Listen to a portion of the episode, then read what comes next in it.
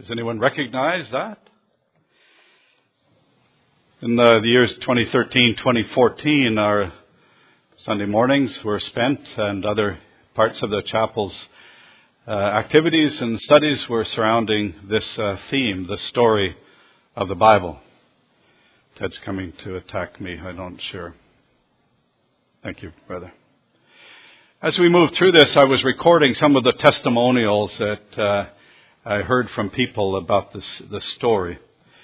One said how much he appreciated the time spent in the Old Testament and looking at the big picture of God working throughout that history with his people during the Old Testament period. Another said how much the New Testament comes to life through a better understanding of the Old. Another said how much of a challenge looking at the upper story, or in other words, looking at the lives and teachings and the events from God's perspective. And that was one of the big parts of our appreciation of that study. We learned about God's relentless pursuit for his people who would acknowledge him, trust him, and be his. These testimonials came from people both in our Bible study and other comments I picked up through the time that we spent during those 30 weeks.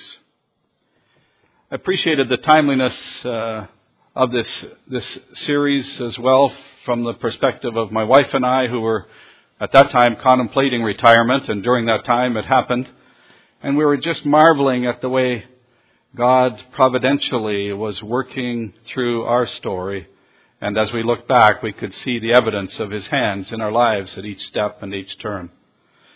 And we also appreciated, I think, his purpose among the nations, how the nations who rejected him, how he continues to deal with them.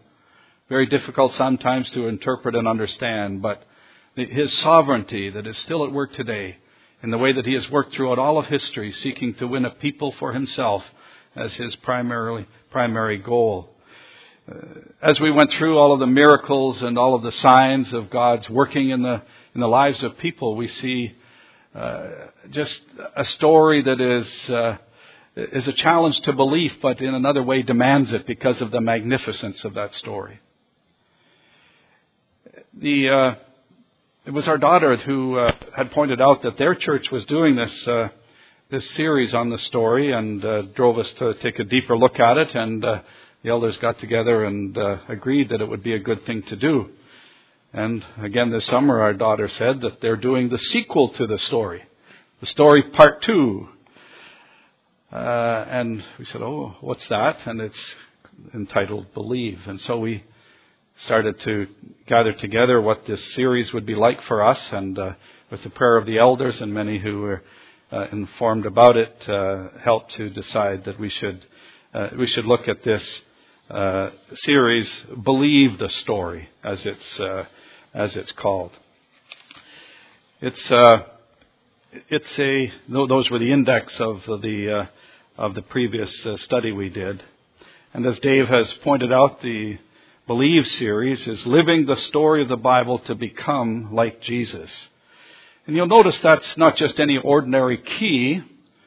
That key has embedded in it the cross, and the foundation of our belief centers on the fact that Jesus died on a cross and provided salvation for us. More of that in a few minutes. But that is also what the writer of this series is using as a key theme to look at the things that are key in Scripture and the key things that we need to listen to and practice in our lives. So the series is about thinking, acting, and being more like Jesus. 3 questions are asked in the 3 sections of the book, which I'll talk about again shortly. First question is, what do I believe? And you'll see that believe in this context and what we're working with is not just understanding the facts, but believing in the sense of entrusting ourselves to them and what God wants to do through them as he writes them in our minds and hearts, as we were looking at in communion. The second is, what am I to do? And then the third part is, who am I to become? And we'll be introducing each of those in a few moments.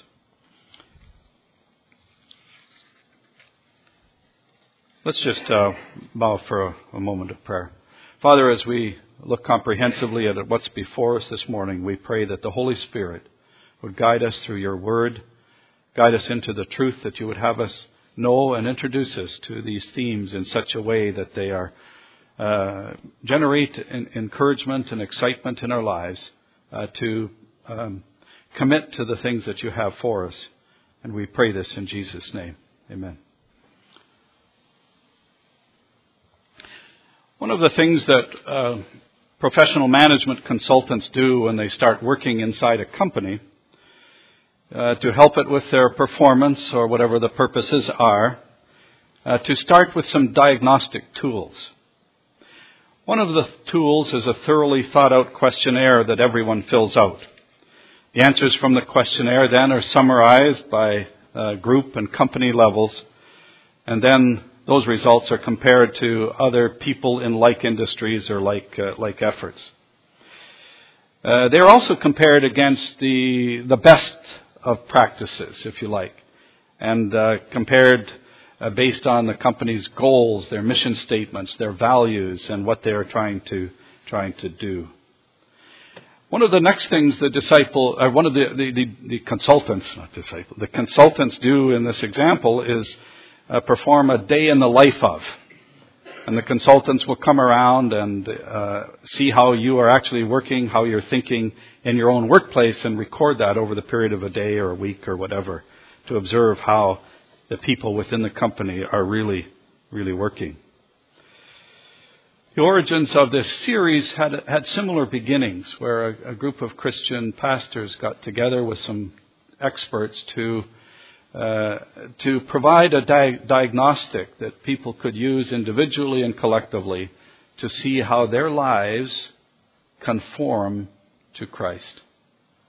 And we have that with us as part of the resource materials, and we'll talk about that a little later. We're not giving you an exam. We're not filling this out. It's all voluntary on your part if you want to use it. But that's how the series started. And then it grew into, okay, we have the results. What do we do with them?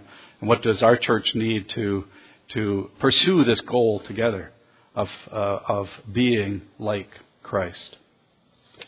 Randy Frazee is the main editor of the materials, and we appreciate what he has done in this regard of helping us to recognize that one of the highest goals possible for our lives is to be like Jesus. If he were recording his walk in our life this day, what would he find in our lives as he performed a day in the life of, or a week in your life? What you are on the outside, we know, is not what we are like in our day-to-day practice. And it is that we want to be looking at in all aspects of our life. How do we conform to the image of Christ? One of the highlights of the travels associated with my business trips was to visit in India the Taj Mahal.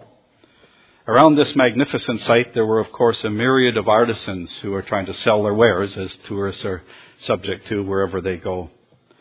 One was a sculptor who was sculpting candlesticks from a white stone that looks like the material of the Taj Mahal. And with my design and manufacturing interests, I asked him, well, what design are you following? What pattern are you following? He said, no, sir, I just carve away everything that doesn't look like the minarets in the Taj Mahal.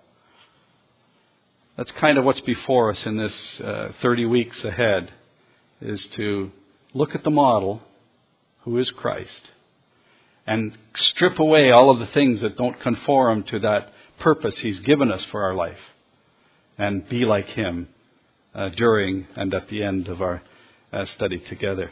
I have a cheap version.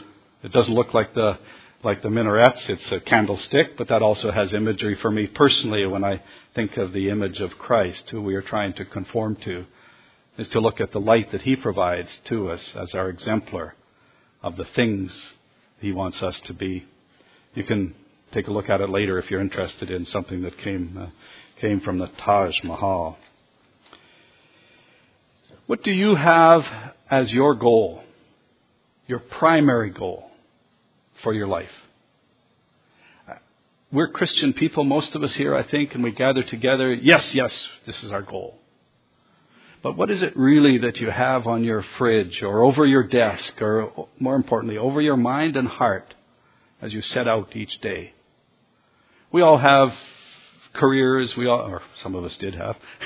we all have things that we're doing this day. And most of them are good. I would pray for us all. But our challenge is to look carefully at how all of these things in our life molds and aligns with that particular goal. And I'm challenged by this, and we all are as we do this diagnostic on ourselves as we move through this. From Scripture, first of all, this goal is what comes to us. Romans chapter 8. Verse 28, and we know that in all things God works for the good of those who love him, who have been called according to his purpose. For those God foreknew, he also predestined to be conformed to the likeness, conformed to the image of his Son, that he might be the firstborn among many brothers. 1 Corinthians chapter 15, as was the earthly man, Adam, so are those who are of the earth, and as is the man from heaven, namely Christ in the context, so also those who are of heaven. And just as we have borne the likeness of the earthly man, so shall we bear the likeness of the capital M man, Christ. 2 Corinthians chapter 3 and verse 18, and we who with unveiled faces all reflect the Lord's glory, we are being transformed into his likeness with ever-increasing glory which comes from the Lord, who is the Spirit. So I submit to you that throughout Scripture, we must conclude that this is the goal of every Christian, the overarching goal to which all other goals we have ought to align. If you may not agree with that, you may not be quite prepared to accept that, but I'm going to argue for it throughout this message to leave us with, hopefully with that conclusion that all of us will take during this 30 weeks, this goal as our own. For that time. It's because the Scriptures teach it. It's because of the tremendously high stakes that are attached to how we take on a goal for our lives. If we don't do that, our lives may shatter. It may fall apart. It may not just bring glory to God. It may not bring glory to ourselves as we fall away from putting other things in the place of the Lord Jesus Christ as the prime and the preeminent place in our lives. There are, as David pointed out, there are three parts of this study that's before us. The study is laid out a couple of ways in resource materials that the church has purchased and will continue to do so in the ways I'll describe a little later. When I'm talking about the book and providing an index, Randy, like he did in the story, put together another textbook called Believe. And in that book, he has three sections. Three sections are think, act, and be. And in each of those three sections, there happens to be 10 key things that he has pulled out to address that we'll be looking at week by week. This morning, I just wanted to briefly touch on the challenge that each of those speakers will have for each of these topic areas. What do I believe?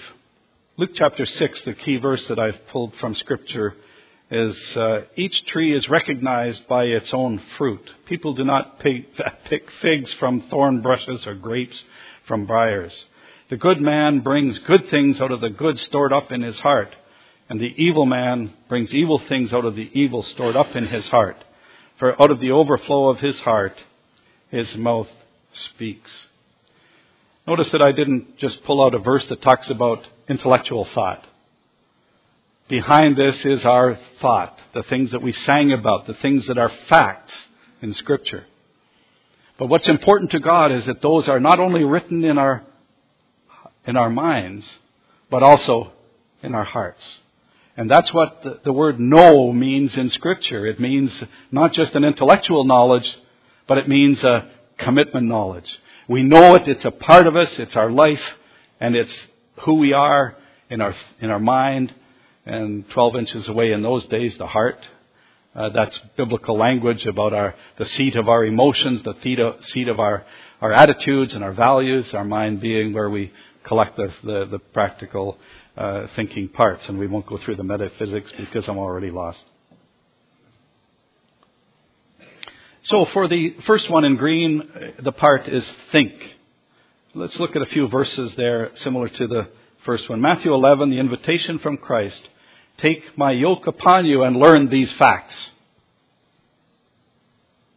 Right? Take my yoke upon you and learn of me, says the Lord. Philippians chapter 2, Paul in a very familiar chapter 2, verse 5 says, your attitude, your thinking, and the outworking of your thinking, which drives behavior, should be the same as that of Christ Jesus. I was thinking about this. Did my behavior all last week conform to the way Jesus would have handled all of these things? Your attitude should be the same as that of Christ Jesus.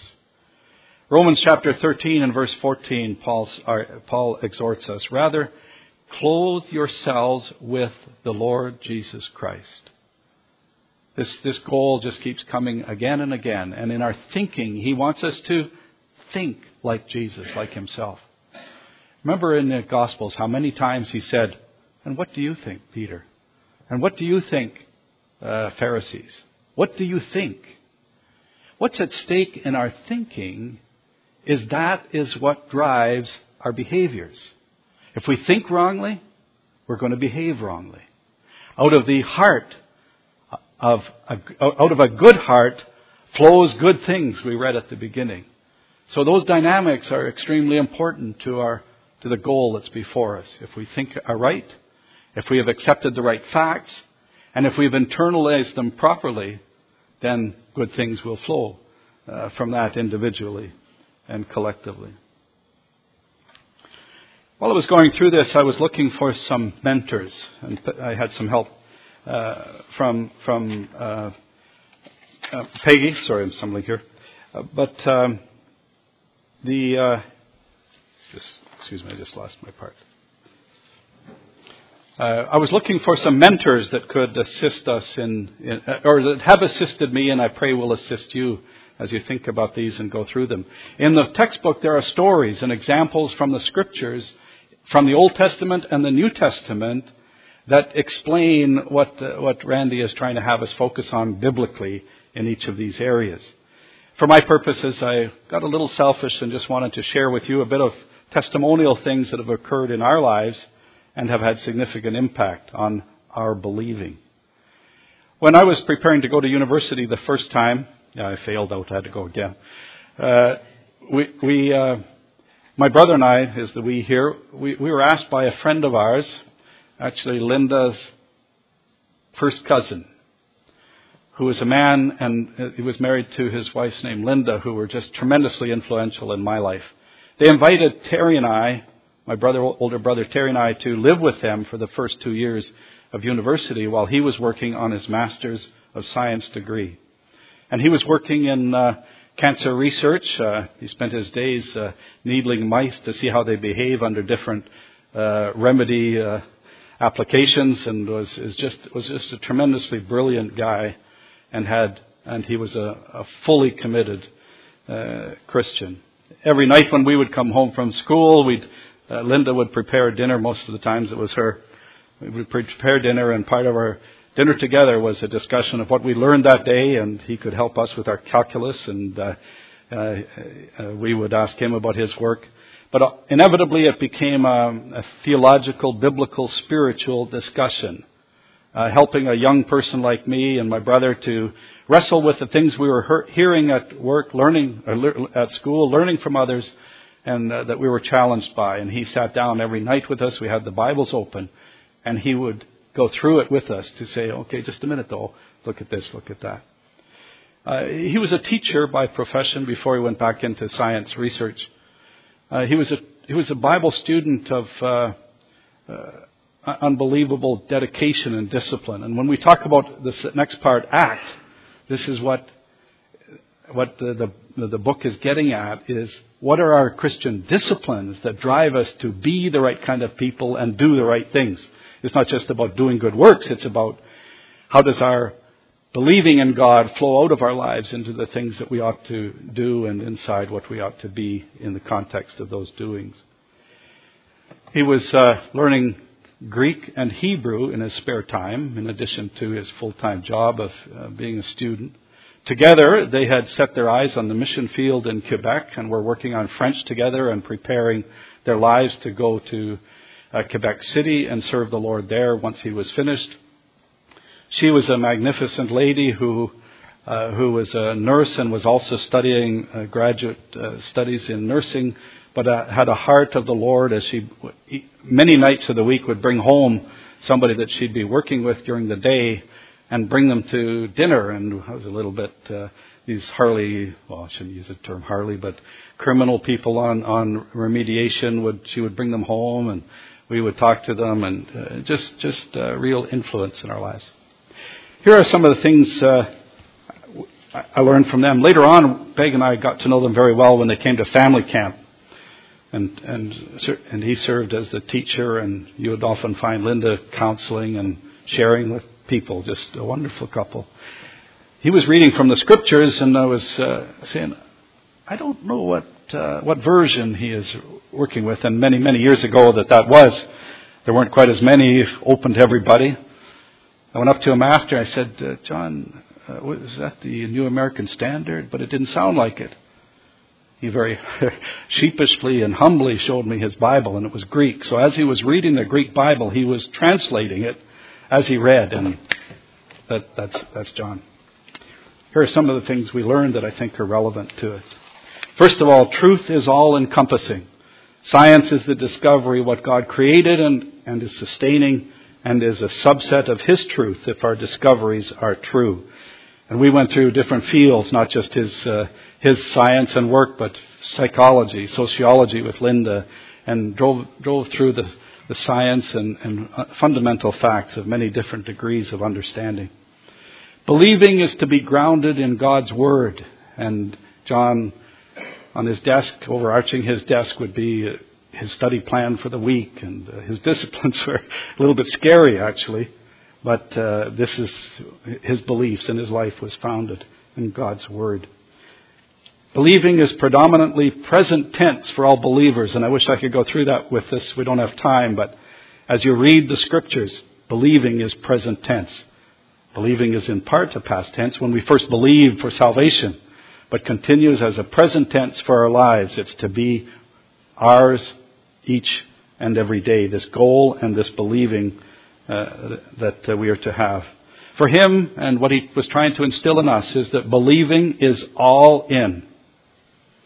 And that meant many things to me at the time, but one example is we'd be lugging our big textbooks around, and we didn't have CDs in those days, but you'd have an boatload of big, thick textbooks to carry every day, and on the top of his was his Bible. Whew. We must go on. John, incidentally, you can pray for them.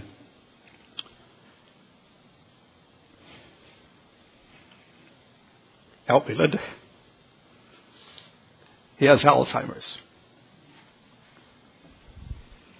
That's a picture of them. Excuse me.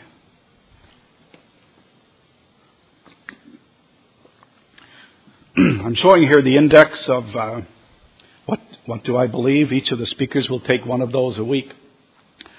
And to have some sympathy with them, chapter 1 is the Systematic Theology Introductory Course for Seminary or Bible College. Ted, I don't know how much time, at least probably the first year, you would have a one-on-one course on that topic alone. And I have several versions of systematic theology at home that I refer to and have studied, and some of them, the one from Dallas Theological Seminary, is a suite of books like this. So good luck. I pray the Lord be with you as you prepare these talks as we go through them. So that's where we can tailor what we're learning from the fundamentals to our own needs here in the chapel, and the various speakers will be doing that. And we look forward to that collection of topics. Within these topics, you'll see the theme of which ones are key, and we need to understand which ones, what key means here. We see the key with the cross, and everything is to revolve around the things that are commonly believed as the major topics of Christianity. It's not to limit the study of other things that are true in Scripture. We are trying to focus on the fundamentals, and the breadth and depth of each fundamental will be sufficient for us to take care of. But if we've missed something and we're calling them key, don't be misunderstood. We're following the whole breadth of Scripture as we go, and we're committed to the whole of God's Word. So we're just trying to isolate out some, and that's what he says to Randy as he prepared these. The second one, the key verse, is 1 Corinthians 9. And I won't read it all for the sake of time, but we are familiar with that concept that is described there. Everyone who competes in the games goes into strict training. They do it to get a crown that will not last, but they do it to get a crown that will not last, the other guys, but we do it to get a crown that will last forever. The stakes are high. We are committed to something that has eternal value, not just value for this life. It is a value for this life, but it's also an eternal value attached to what's being done here. I love this illustration. I won't go through it in as much detail as is written, but there's back in the Olympics, one of the Olympics past, there was a runner who was all set for the race, and he had a hamstring happen to him about 100 meters from the finish line. And in his testimonial about it, in his recount of the story, he says, I felt that someone was beside me, and I didn't know who it was that was helping me to get to the end. And that's our story, isn't it? We have beside us our invisible Heavenly Father, who is, in spite of the difficulties, the obstacles, the tragedies, the difficult periods in our lives, God, the Father, is with us, bringing us through to the finish line is the vision here.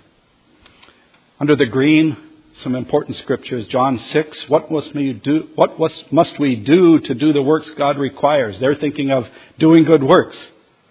He says, believe in me who has been sent from the Father. Romans chapter 12 and verse 1. Therefore I urge you, brothers, in view, can you hear me now? In view of God's mercy, to offer your bodies as living sacrifices, holy and pleasing to God. This is your spiritual act of worship. So as we go through this part of the series, acting has to do with the disciplines of your Christian life. The mentor we pulled out was when I went back to school the second time, this time with my wife. We went to the University of Western Ontario, and we attended a church where Bill McRae was our main speaker, pastor of the church, and his wife Marilyn.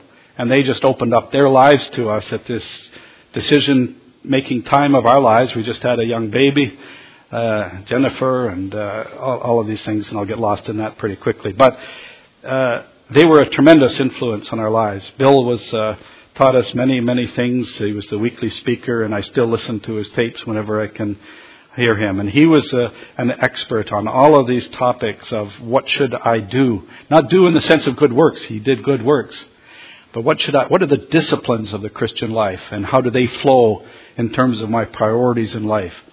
He's written a book, for example, on chapter 17, Spiritual Gifts, and he helped me a lot with, maybe you don't think so, but I went to see him about the various spiritual gifts. Peggy and I have met in their home with their families, and they were a tremendous life mentor for people. We went to a marriage course, and just so many things we learned for them as mentors.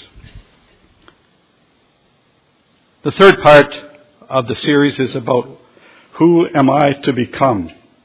Who am I becoming?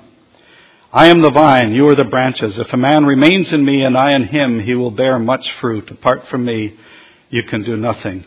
The pictures in the graphic are Peg and I landing from an airplane into the city of Kalama, in the middle of the driest desert in the world, the Atacama Desert.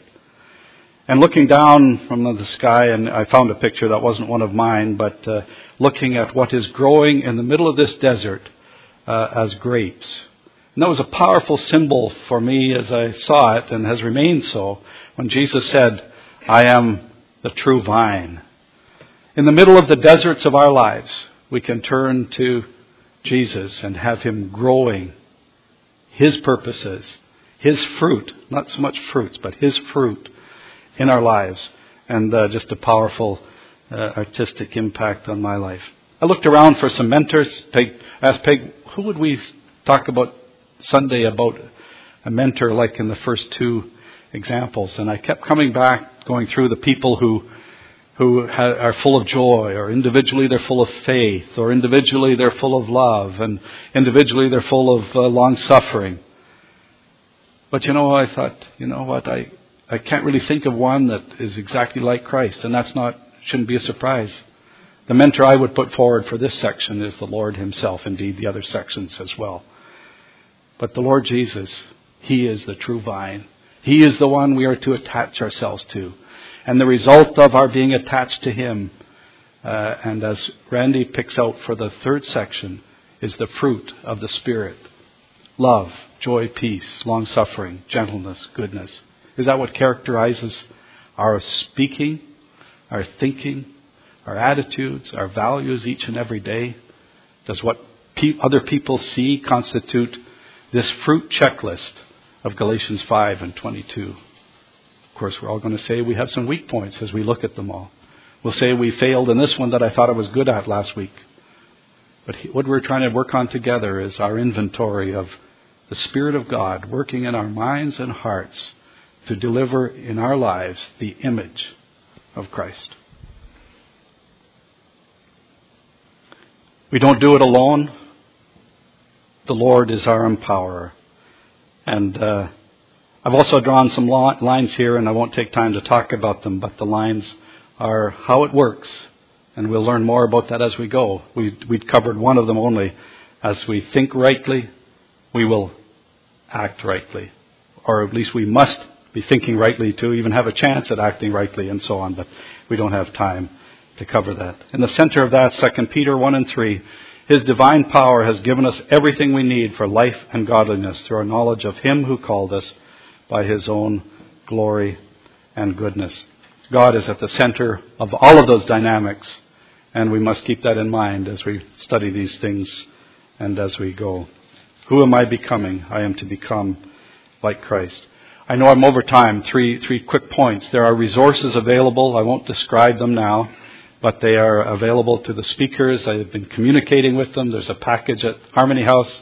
We are going to provide to the assembly is going to provide to the Bible studies who want to follow along in their studies the study guide to the topics with a CD that describes from Randy what his intentions and his exhortation is for the particular chapter, much like we did in the story. And so if you're looking for materials, you can get them at Harmony House, and we will certainly cover the ones for the Bible studies. The books themselves are quite expensive. I don't think you have to feel you have to buy the Believe textbook. If you buy the study guide, it'll take you 90% of the way there.